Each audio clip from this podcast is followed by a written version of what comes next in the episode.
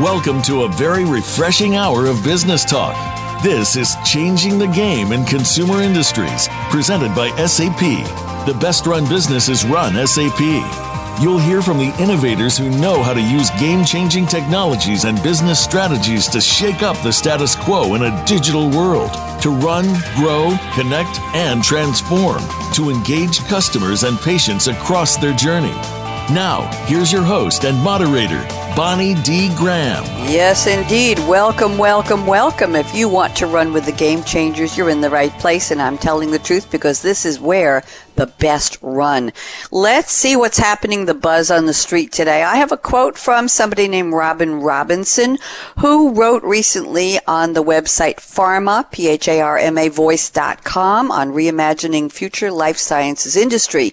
Here's the quote and listen up in a marketplace increasingly driven by clinical efficacy and value-based outcomes, and yes, we've discussed all of that on, on other shows on the series, understanding the customer becomes as important for pharma companies as it is for Pepsi. I thought that was a very, very, very interesting quote. So what are we talking about today? Well, one of the biggest hurdles for any company is the development of an innovation ready culture and an ecosystem. Why is this important to us today? Well, we're talking about the life sciences industry and it is no different. And exactly back to the quote I said, you have to understand your customer wherever you are in the life sciences industry. So the question is, is there a prescription to achieve this? Excuse me. And the answer is yes, there is.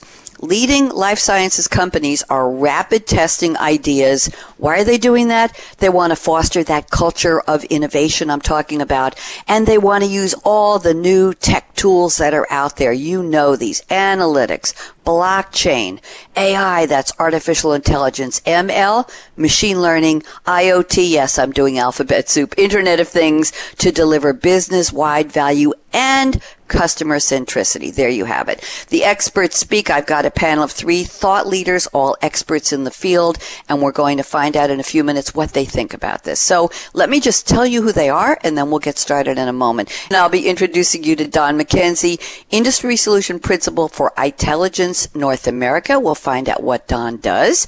Joining him on the panel is Janelle Firestein, partner and life sciences industry lead for Clarkston Consulting. And welcome back both to Itelligence and Clarkston. And rounding out the panel is a newcomer from SAP. He is Kevin Brophy, B-R-O-P-H-Y, Life Science Industry Value Advisor with SAP, and we'll find out what he does. So welcome, welcome, welcome to our panelists. So let's get started. Don McKenzie has sent me a quote from Amelia Earhart. We had a quote from Amelia on a show last week, Don, as I mentioned to you when you and I met on the prep call, but you sent the whole quote. And I love the bigger quote, so I'm going to read the whole thing. Anybody who's too young to remember Amelia Mary Earhart, E-A-R-H-A-R-T, 1897 to 1937. She died young because she simply disappeared. She was the first female aviator to fly solo across the Atlantic Ocean. She received a U.S. Distinguished Flying Cross for this for this record uh, during an attempt to make a circumnavigational flight of the globe in 1937 in a Purdue-funded Lockheed Model 10 Electra. She disappeared over the Central Pacific Ocean, and people are still fascinated with her even today. Here's the quote. The most difficult thing is the decision to act. The rest is merely tenacity. The fears are paper tigers. You can do anything you decide to do. You can act to change and control your life. And the procedure, the process is its own reward. She sounds like she was way ahead of her time, doesn't she, Don McKenzie? Welcome. How are you today? Doing very well, thank you, Bonnie. Yeah, I agree. Um, there are two words that stand out to me, and they are tenacity, and then the last one, which is reward. And what I find fascinating about that is it's nothing to do with compensation models, anything like that. The process and the sense of success that you get in the process is its reward. So that's where I'm at on that. So tell me about, we're talking about life sciences, the industry, the broad industry. We're talking about innovation culture, customer centricity. There's so many buzzes that I dropped in my opening quote, Don, and I'm wondering, what are your thoughts about what would Amelia Earhart say in terms of acting to change and control your life. Let's substitute your industry to your life. The fears being paper tigers. That's what I love most about this quote, actually. What would she say if she were here? We wish she was. Uh, and talking about what we're needing in life sciences today. What's your, how can we link this up?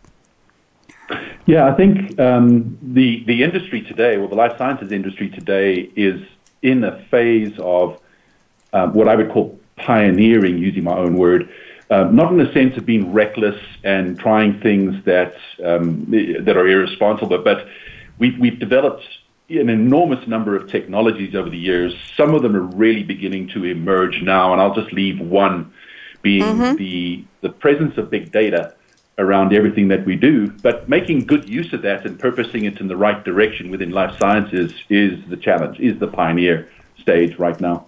Thank you. Um, very, very well put. Yes, we talk about big data on many of our shows. Uh, Don, I don't know if you noticed, but we have 38 different themed series under the banner of Game Changers Radio. And we recently spoke on the series called The Internet of Things with Game Changers about what is big data and how big is it really? What are we supposed to do with it? How do you dive into that data lake and make sense out of everything? And I guess life sciences is no different. The data's there. You collect it. How long do you keep it? Who has access to it? What kinds of algorithms algorithms do you use? How much data can you use for what purpose? Am I on track here? So it sounds like it's very important to life sciences. Yes, agree 100%. So the, the two things that just emerge in there are both artificial intelligence and machine learning, both dependent on, on big data mentality. Yep. Big data mentality. Well, that's a new term. I've never heard that big data mentality. We'll have to make notes on that and, and get your thoughts. Thank you so much, Don. We'll be talking to you in just a couple minutes about what you do at Itelligence. And thank you again for the wonderful quote from Ms. Earhart.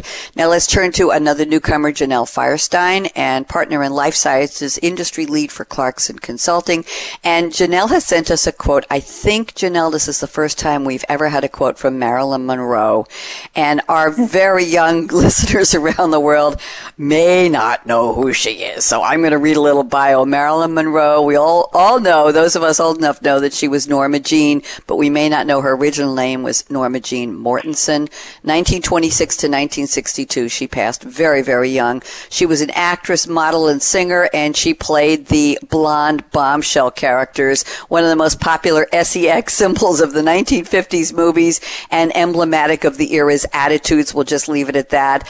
Uh, her films made over $200 million by the time of her death in 1962. That is equivalent, Janelle, if you know this, to $2 billion in 2017 money. She actually started her own movie production company because she didn't like the way the studios were pigeonholing her as she had some very pop, very popularized, publicized marriages and passed away questionably. We'll leave it at that and was famously linked to one of the presidents who also died very young. So here is the quote. This is great. Imperfection is beauty. Madness is genius. And it's better to be absolutely ridiculous than absolutely boring. Janelle, I don't know where you found this quote, but it's top of my list. How are you today, Janelle? I'm doing fine. Um, you know, I love this quote because it speaks directly to how we have to take risks in life and in business. And I think it's extremely applicable to the life sciences industry and where they are right now from a crossroads perspective of really needing to innovate and take some risk uh, to really be a game changer in the industry and differentiate and drive the industry to new levels. So I love this quote. It talks about how you need to take that risk and how that really leads to genius and beauty in the um, not only for yourself but for the industry and for what you may be able to do. Thank you, Janelle. A question for you. I love the last part of the quote. It's better to be absolutely ridiculous than absolutely boring. when we talk about pharma and life sciences, nobody wants to think of ridiculous rather than boring. Do you think there's any value in that part of the quote, or is that just the fun part? You know what? I, I do think there's value in that because uh, with a highly regulated industry like this, people tend to think it's very boring, right? Uh, can only do certain things. It's very restrictive. We have to be very careful, careful about what we do. Yeah. Um, and I think that there's a time now to really work uh, with the regulatory bodies and start to make some take some big risks and do some things differently uh, to drive innovation, bring new products to the patients quicker, and drive value. Thank you very much. And Janelle, would you do me a favor and just define life sciences? I, I will ask around the panel because I mentioned in my quote, it was a quote about pharma from pharmavoice.com. What are the other parts of life sciences that the listeners should know when we're talking about the industry in a broad sense today? Can you help me with that? Yeah, so I think we're talking more about pharma, biopharma. Uh, we're talking about medical device, uh, and we're talking about diagnostics as well. We're talking about um, those organizations that are providing um, th- the uh, products, the API, the raw materials, so also the providers, uh, your contract organizations as well, your CROs, C- uh, contract uh, contract research organizations, your contract lab organizations, and your contract manufacturing organizations, as well as your distributors um, and your 3PLs that are working with them. So I define the life sciences industry pretty broad as anyone in that value chain that provides something to a patient or an enables Great. a provider yep. to provide to a patient. Thank you very much. I like to level set so we know what we're talking about and we'll, we'll take input from the others. Thank you very much, Janelle, and just love the quote. I want to, if I was still sewing or crocheting or doing crewel work, I would put it on a pillow somewhere. It, you know what? I think it's going to be my new mantra for how I live my life. I just love the part about absolutely ridiculous rather than absolutely boring. And, uh, yeah, we're just going to take that under it. We could start a whole, Janelle, we could start a hashtag on Twitter for that. Seriously. We sure could. we sure could. Thank you. I knew you would agree with that. Thank you so much and welcome. And now, waiting so patiently, Kevin Brophy at SAP. And Kevin has sent us a quote from Vince Lombardi, Vincent Thomas Lombardi, 1913 to 1970, American football player, coach, and executive in the NFL. I know that's the National Football League. Best known as the head coach of the Green Bay Packers in the 1960s. He led the team to three straight and five total NFL championships in seven years, win the, won the first two Super Bowls at the conclusion of the 66 and 1967 NFL seasons. And he started as an assistant and later as a head coach in New Jersey. We'll leave it at that. He had a great, great track record. His overall record, let's see what year, I don't know what it is, record of 105 wins, 35 losses, and six ties in the NFL. And apparently, if you're a sports fan, that means a lot. So here is the quote Kevin has said us. Winning is not everything thing. It's the only thing. Kevin Brophy, words to live by, words of wisdom. How are you, Kevin? I'm doing well, thanks.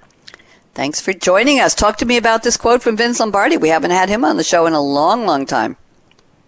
Well, ironically, he died of cancer. So when you think yes. about having to win and beat serious diseases like cancer and heart disease, um, it, it, really comes to play. And, and we're seeing that. We're finally seeing progress in the industry with these new therapies where we can um, actually say we're winning in some areas against cancer using the body, uh, its own immune system to fight attack and put cancer into remission. Um, it, it's only fitting that you think about a guy who was such a terrific coach mm-hmm. um, and and such a successful guy and leader, but he died of cancer. And all of us um, on our daily lives or families, somehow cancer, heart disease has touched all of our families, and uh, we just absolutely need to keep pushing forward and win and beat those diseases. Yes, absolutely. And, and I saw that in the bio, actually. Let me just read this. Following his sudden death from cancer in 1970, the NFL Super Bowl trophy was named in his honor.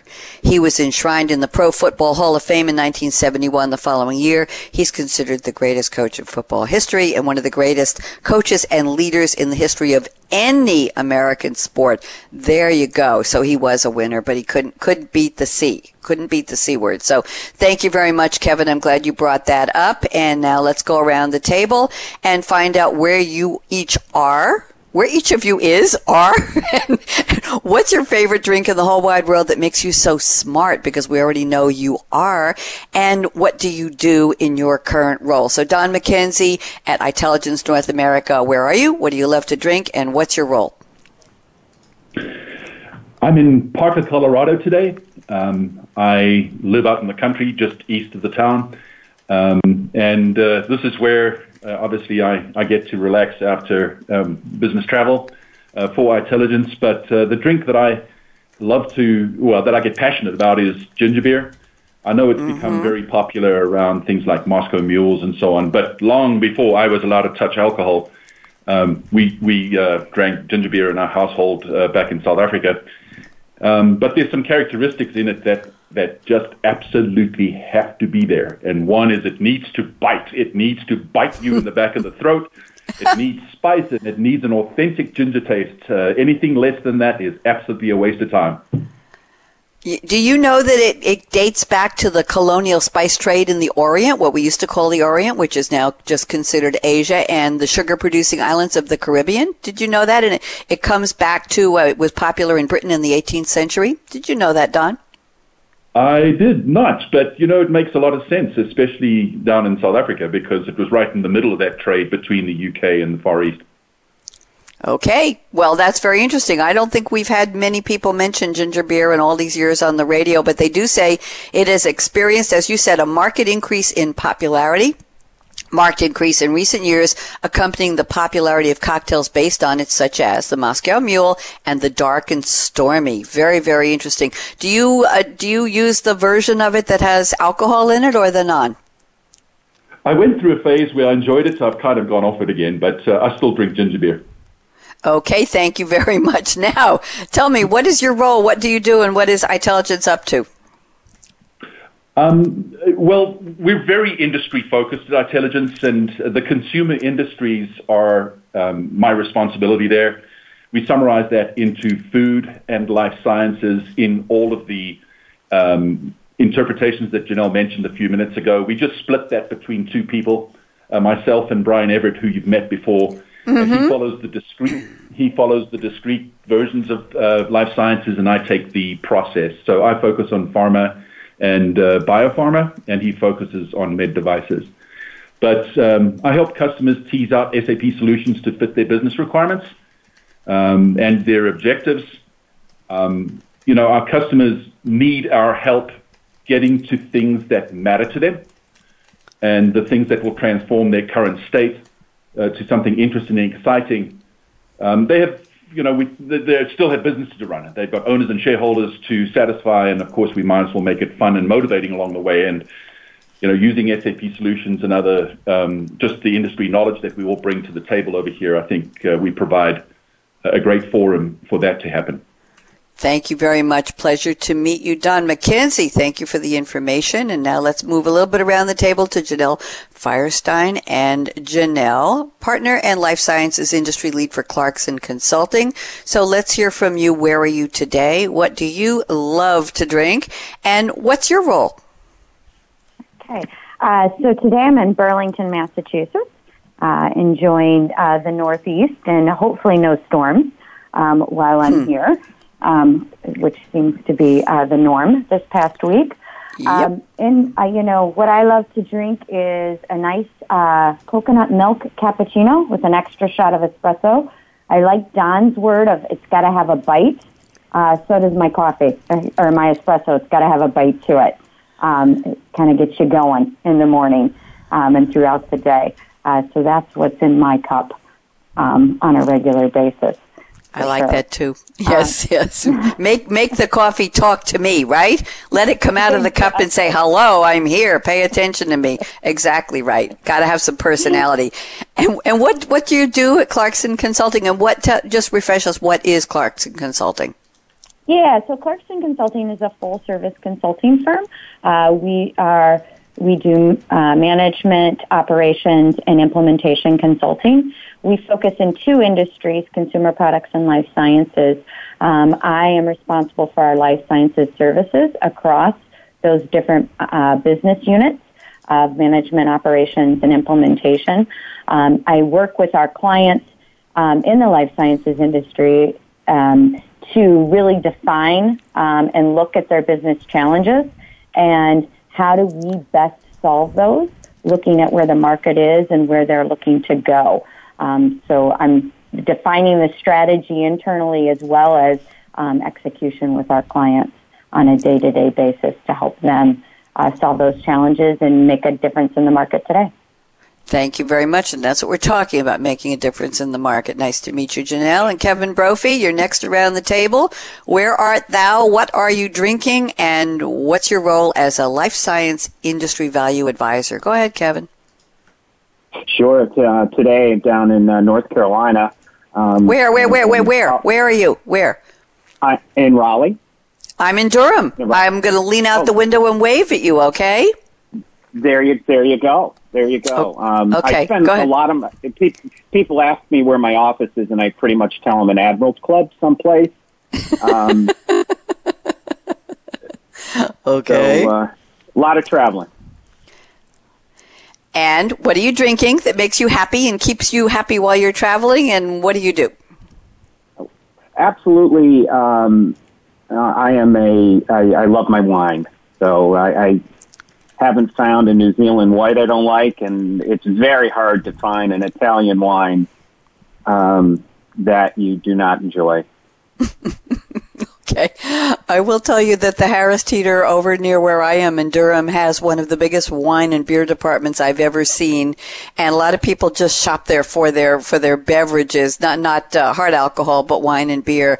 And it's a phenomenal in-store department. It's like a whole wine store inside next to the fresh fish and uh, the fresh seafood and meat department. And there's a bar there attached to the wine department where you can watch TV, talk to the bartender, and they serve specialty dinners there five days a week. Have you discovered that when you're in this area, Kevin? I, I have now.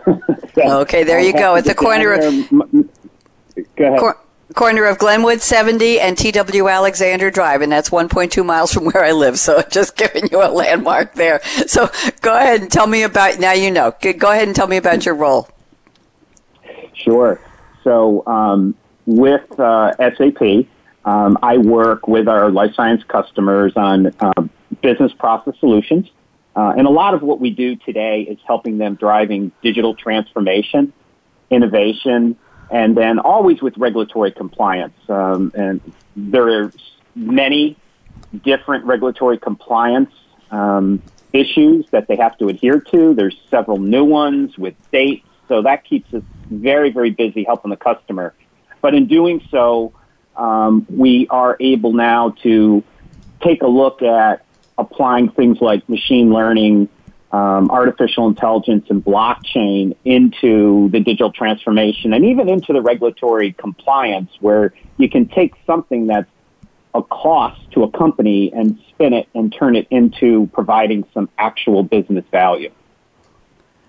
Thank you very much. Nice to meet you, Kevin. All three of you. Appreciate it. And I'm Bonnie and I'm here in Durham, as we already know. And no, I don't have any wine in front of me. It's, it's uh, 1026 in the morning. But what Kevin, Janelle, and Don don't know and are about to find out is they, quote unquote, they don't let me anywhere near caffeine on radio show days, Janelle, and I think you figured out why. So I am relegated to a cup of water here. I have some ice cubes in it and I have a beautiful yellow straw because we have an absolutely clear blue sky, not a cloud in sight. And, uh, Kevin, you probably notice if you come to this area often, and Janelle, you mentioned storms. This is what I call Florida weather. I've been here 11 months.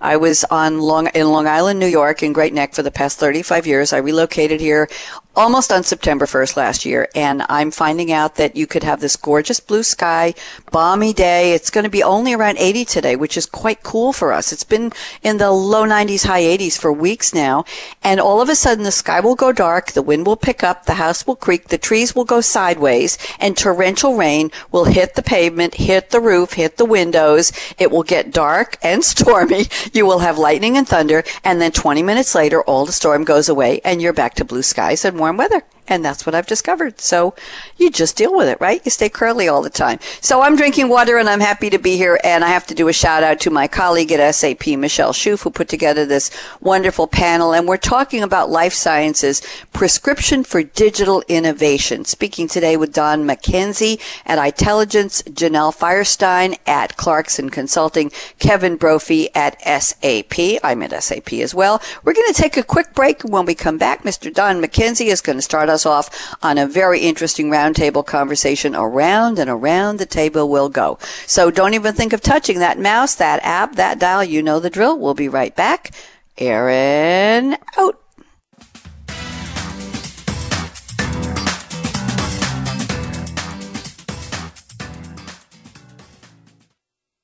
Become our friend on Facebook. Post your thoughts about our shows and network on our timeline. Visit facebook.com forward slash voice America.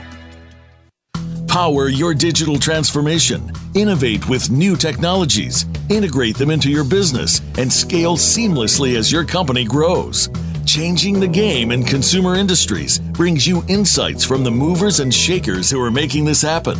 We'll delve into global business challenges and cutting edge technologies to help you digitally transform for an improved focus on the consumer and the patient. Tune in to the Business Channel to hear today's top consumer industry and technology strategy thought leaders share expert insights on how the digital economy is shaping the future of consumer industries. Changing the Game in Consumer Industries, presented by SAP. We're always talking business. Talk to an expert. Call now toll free 866 472 5790. That's 866 472 5790. Voice America Business Network.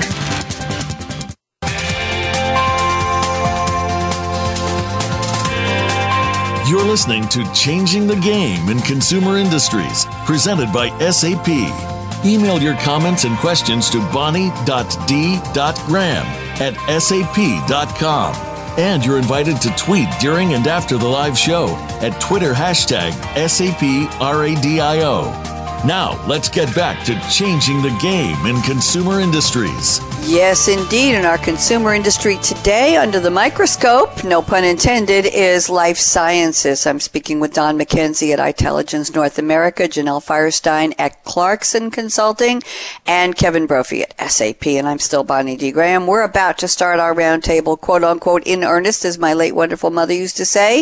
Uh, I dated a guy once named Ernest, and when I got back from the date, it was just a one time blind date. And she said to me, his name is Ernest, but was he sincere? I never forgot that. My mother, who passed at 100 years, one month and 15 days old, uh, just because she had a cough. That was all that was wrong and lived on her own. She had quite a sense of humor. Don McKenzie, let's look at your notes here, and here's what we're going to start with. You say the life sciences industry is moving toward a model where patients are becoming more proactive and focused on wellness. Let's relate this to digital transformation. Don, go ahead. Great, thanks, Bonnie. Yeah, I think the amount of data that sits around every one of us nowadays is enormous just because of the devices that we carry with us. And now, as they get more sophisticated, we're able to dip into applications that get very specific medical information about ourselves. I mean, I can monitor my heart rate, I can monitor my blood sugar, I can use it uh, through a number of different devices. Even a contact lens now has been identified as the potential to track blood sugar.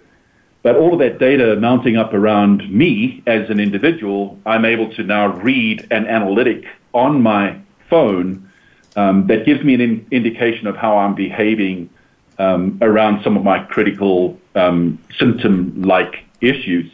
I can also, in the same uh, platform, in the same phone and device, I can track what I do with food on a day to day basis in extreme detail. So mm-hmm. all the mm-hmm. way down into, you know, micronutrients, macronutrients, even the breakdown between proteins and fats and other things. And I can align that to the data that I'm producing on the device, be it blood sugar or other. Now, I think we're sitting at the beginning of a perfect storm where both life sciences companies and consumers, with consent, of course, can, and also again under the, the regulatory environment that, that Kevin described a few minutes ago, um, have this this use or consumption of data that allows us to get into consuming data that's more specific to a variety of different topics that life sciences industry is interested in. So the whole concept of being able to draw data from a patient in real time to provide um, what we're calling real world evidence into either the research arm of life sciences companies or even into um, the clinical study uh, layer and then being able to use better data to drive the process forward even more toward the concept of um, very specific, very personal, personalized medicine. Um, so I think data is critical to all of those endeavors. Thank you very much. I like the way you tied that up, and you mentioned uh, data drawn in real time from patients. Very appropriate. Janelle Firestein, love to have your thoughts on what Don just shared with us.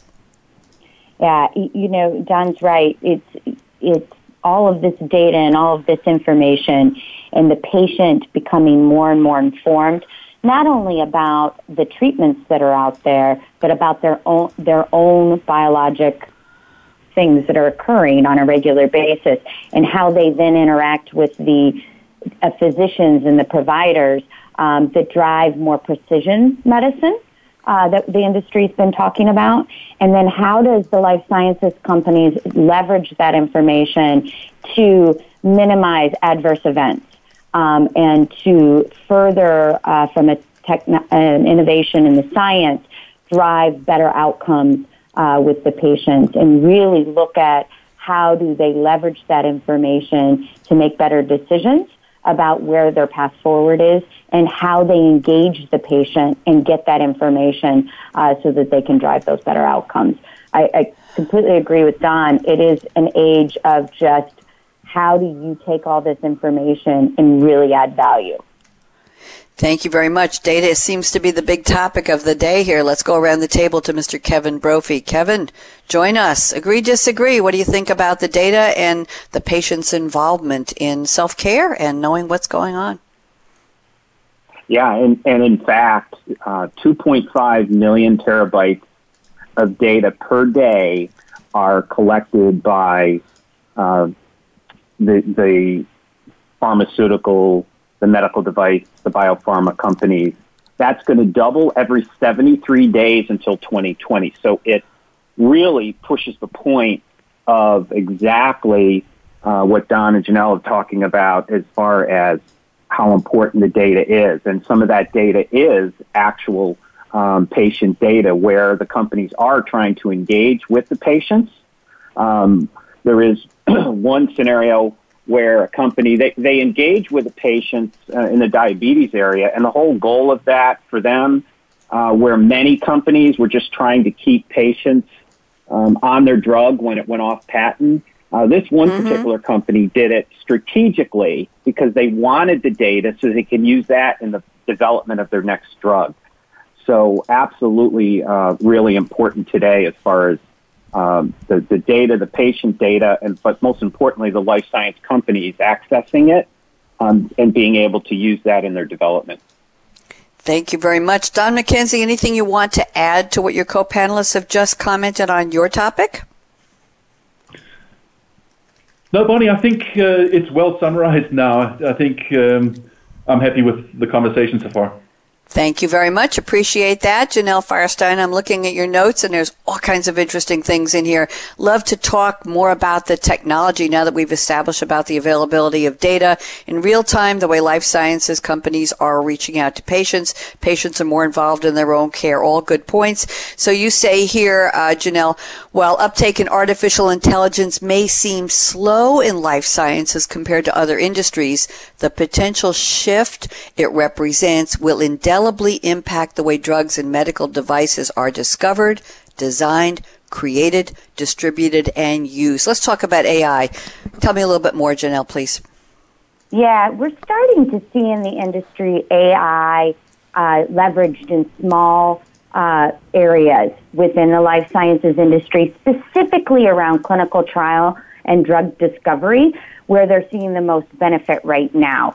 So we're starting to see that and how they leverage it. You know, Takeda Pharmaceuticals is a great example where they leveraged it um, for adherence uh, during their clinical trial. They saw a 67% increase in the drug concentration levels and the 90% mean of cumulative adherence uh, for that because they were able to leverage the AI technology to confirm that patients were taking the medication, uh, which allowed them not to have to obsolete a, a, trial because they didn't have adherence there. They were able to collect more data on the uh, most common lapse points in, in adherence so that they could leverage that to make sure that the next time that they were able to really work with the patients to see that.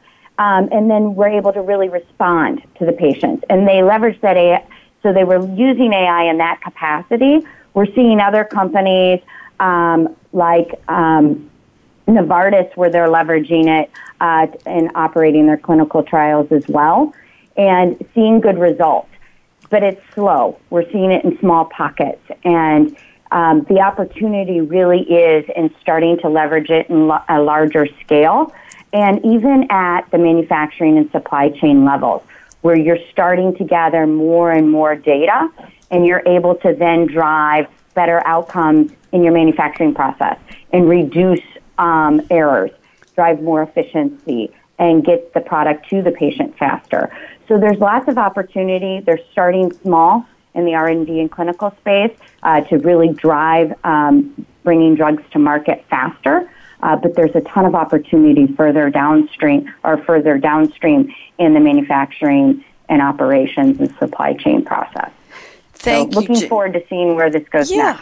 next. I have a question. Bef- before I invite Kevin and Don in, my question to you is I started out with your note saying uptake in AI seems slow in life sciences compared to other industries. Why? Why is it slow?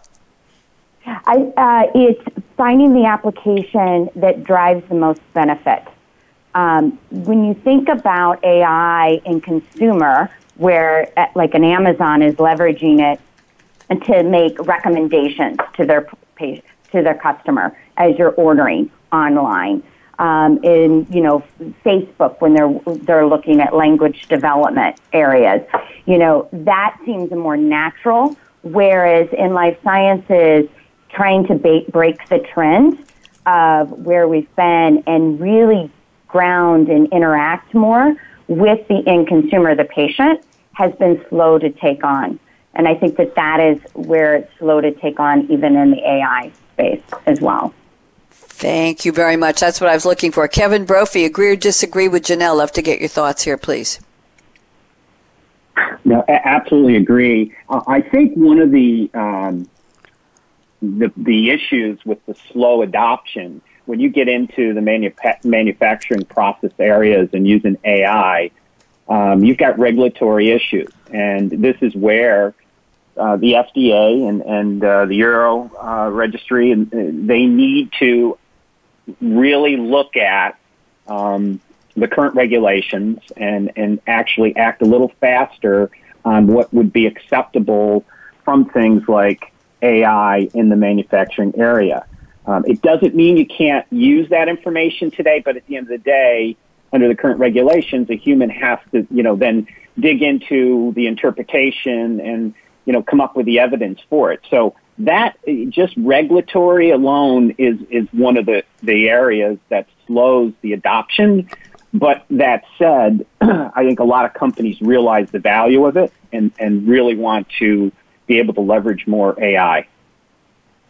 Thank you very much. Good insights there. Don McKenzie at Itelligence. please join us. What do you think? Hi, Bonnie. Yeah, I think I was waiting for the, the word regulatory to step into that conversation. Mm-hmm. And I think mm-hmm. um, while regulatory is very important to this industry and all of us as consumers of products out of this industry, I think what's interesting to me is how life sciences companies are beginning to turn their attention to two important things around these concepts of artificial intelligence, machine learning, blockchain, etc. Is how do you staff in a new way that still preserves the conservative um, characteristics of organization that they are as they are, uh, but begin to focus on data scientists and contributing to a success in a research project or a clinical trial project through the data using a, a, a device, a, a, machine, a piece of equipment, a computer, to step through the process in a way faster than, than we can as humans. So it's um, you know just getting to a result the way we are left with decisions as people um, that are based on data that we can just grow um, at a faster pace and get to a result more quickly.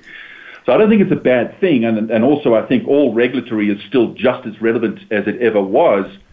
Um, but you know, be able to use data in an accelerated way, um, and I think the staffing process is beginning to kick into gear here. So I'm seeing evidence in the market of, of life sciences companies not only picking up extremely powerful research scientists, but also extremely powerful data scientists and bringing data into the big picture around their staffing. Thank you very much, Don. Good insights. Janelle, this was your topic we started a couple minutes ago. Any comments back to Don and or Kevin from you? Yeah, no, I think it's uh, both have great insight, and um, I, I completely agree. It, you know, as from a regulatory perspective, I love that uh, Kevin brought that up because it's absolutely true. And I think the other thing that they're slow to bring this to market is as they step into new regulatory areas, as they get closer to the patient, um, there's implications around HIPAA uh, that mm-hmm. are stronger than they were before, and they're trying to navigate that. But as Don pointed out, the data and the access to the data and being able to make decisions uh, allow for the industry to really drive better insights and better outcomes that will have the speed to market that is needed. So it's a balancing act between the two. Thank you very much. And now, Kevin Brophy, I'm moving on to some notes you sent. And let's bring in another new, new-ish I'll use that advisedly. Newish technology that can impact progress in life sciences. Let's talk about blockchain. You told me before the show, quote, blockchain can turn a costly compliance process, talking about regulation, like serialization into a cost-effective process, not only driving safety, but also simplifying a business process problem like returns. Can you deconstruct that for us, please, Kevin Brophy? Sure, sure. So um, serialization, you know, for the listeners not familiar with it, but there's mm-hmm. regulations out there um, globally and locally. So uh, U.S. we have our own. We passed uh, the Drug Supply Chain Security Act 2013. Uh, Euro seems to be more ahead of us.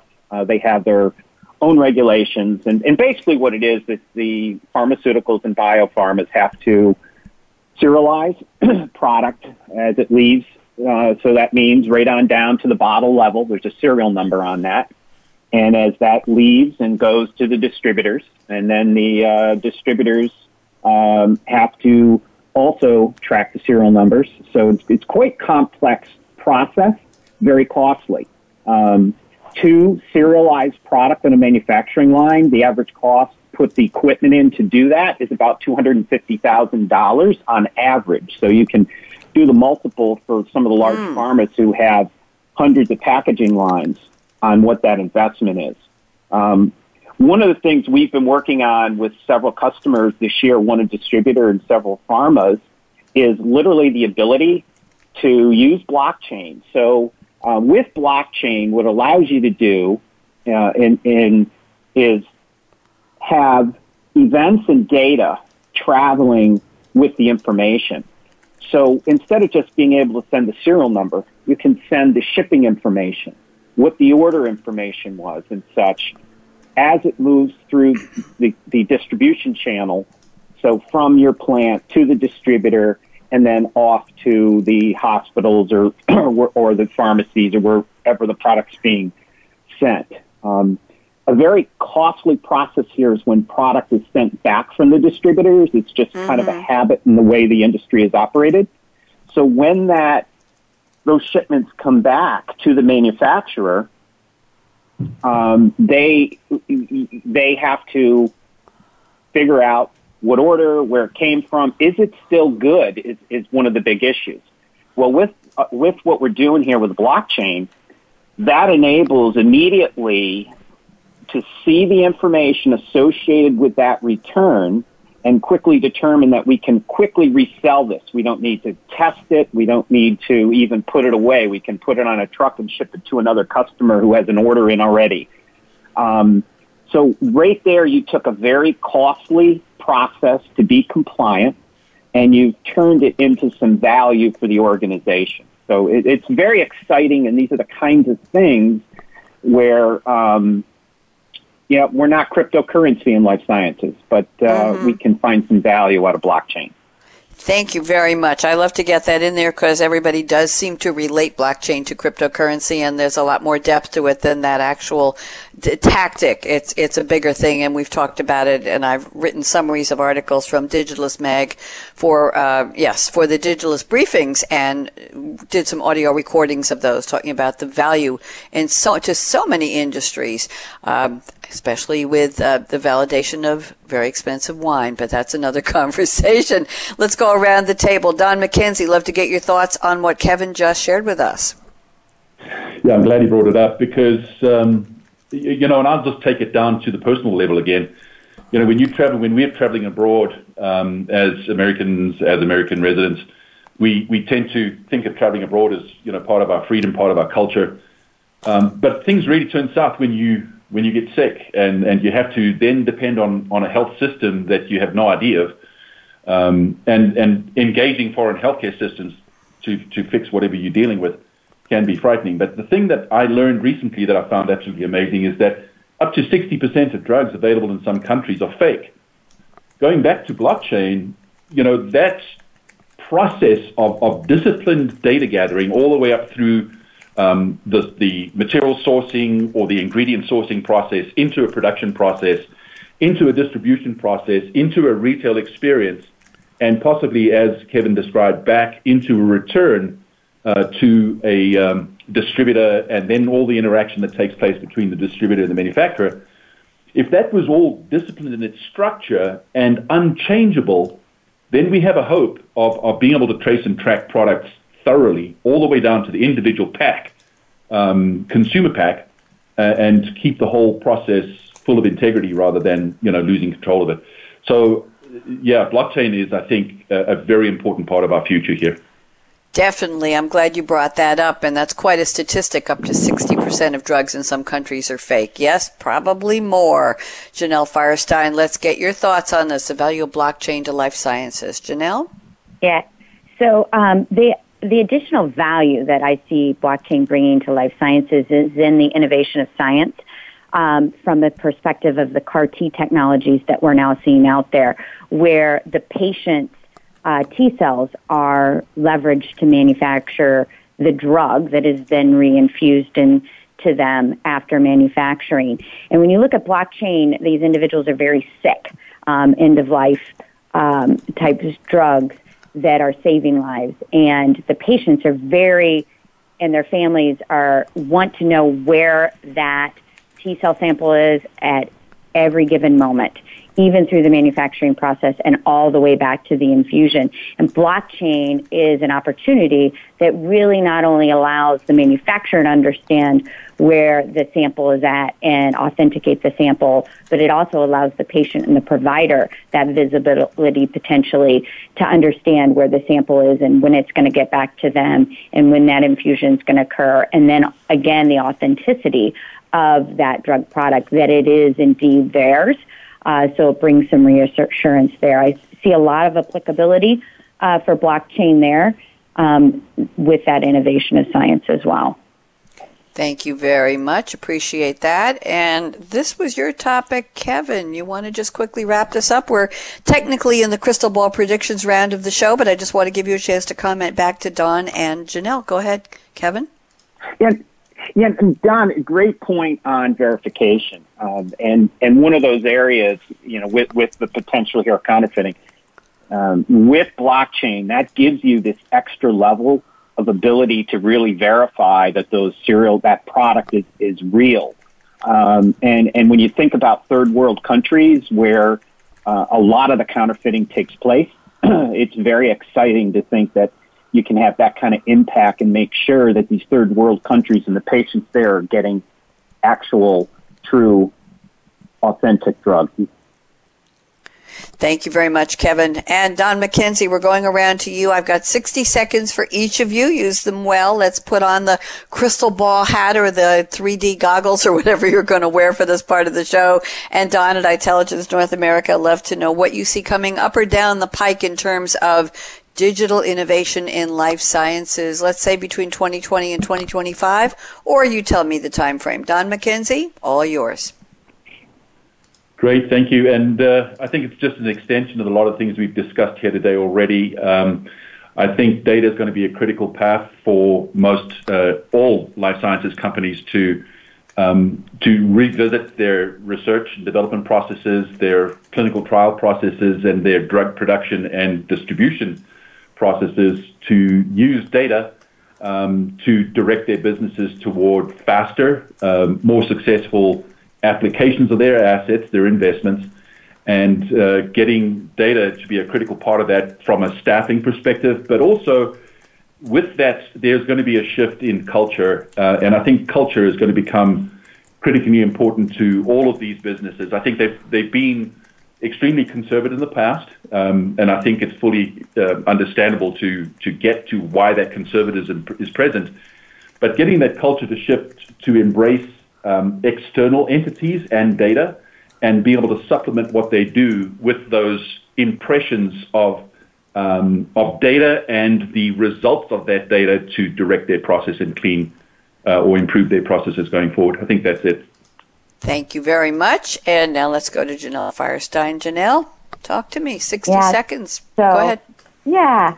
So I think the digital innovation in the next in between 20 and 25 is going to start to go beyond where we're seeing it today, which is in the engagement of the patient and um, at the you know the R and D and clinical space back into operations.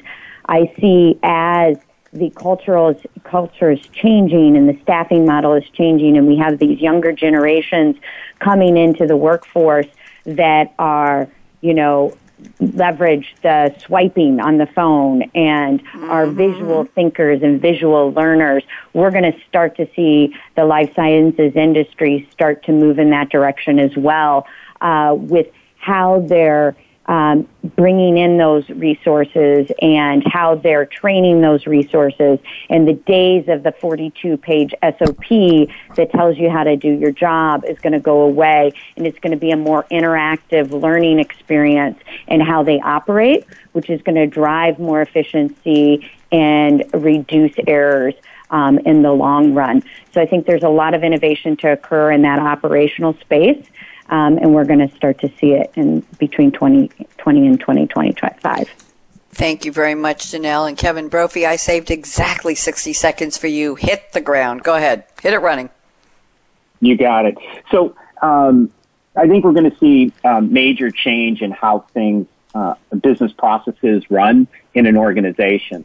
Uh, they're going to be redefined.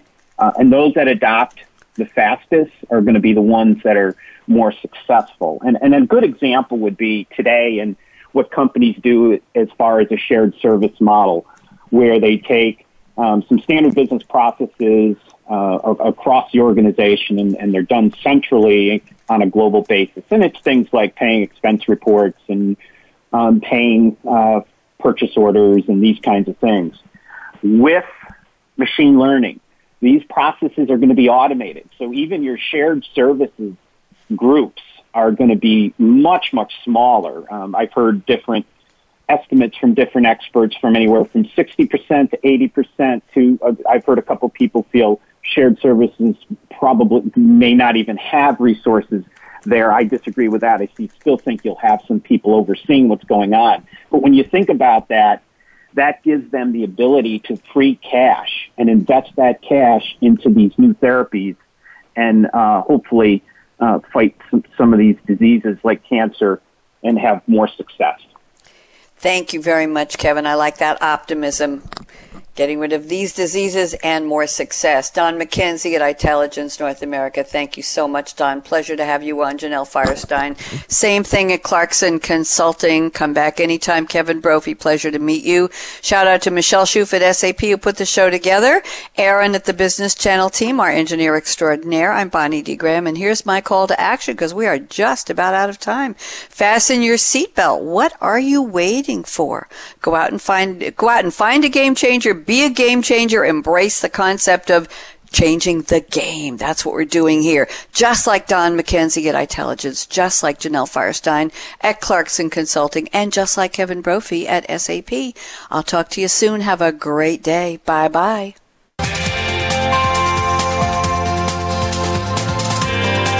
Thanks again for tuning in to Changing the Game in Consumer Industries, presented by SAP. The best run businesses run SAP. To keep the conversation going, tweet your questions and comments to Twitter hashtag SAPRADIO. Please join host Bonnie D. Graham again on the Business Channel. We wish you a positively game changing week.